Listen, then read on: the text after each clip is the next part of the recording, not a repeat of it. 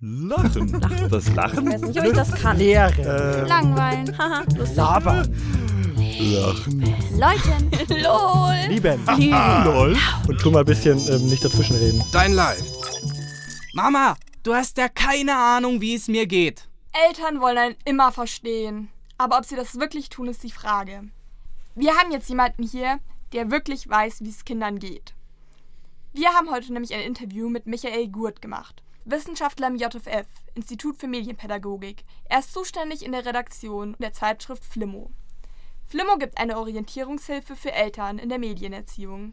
Michael beschäftigt sich also hauptsächlich damit, wie Kinder und Jugendliche mit Medien aufwachsen. Deshalb war er perfekt für unser Interview. Wieso brauchen Kinder Helden?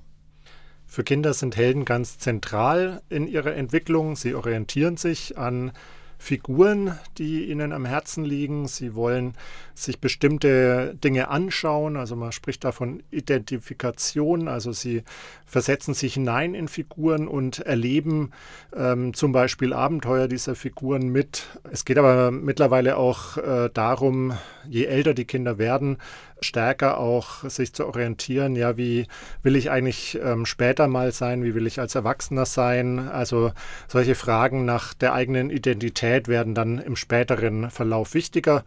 Und das sind natürlich auch Figuren in Medien ganz wichtige Orientierungspunkte und Identifikationsfiguren. Genau, du hast jetzt gerade schon gesagt, dass sich das über die Jahre verändert. Mhm. Ähm, bis zu welchem Alter meinst du, dann hat man Helden? Oder würde man einfach den Begriff Held vielleicht eher in Vorbild ändern? Mhm.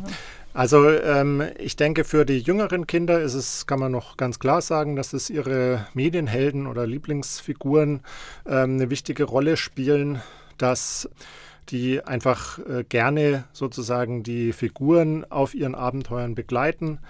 Ähm, bei den älteren Kindern, ich würde sagen, so ab etwa Ende Grundschulalter, verändert sich dann in die Richtung, dass es eher ja so Orientierungsfiguren werden oder beispielsweise dann YouTuber oder Influencer, die sie irgendwie interessant finden oder die ihnen was ähm, Interessantes bieten, auch für, ihr, für ihren eigenen Alltag, für ihr eigenes Leben, die ihnen Anregungen bieten.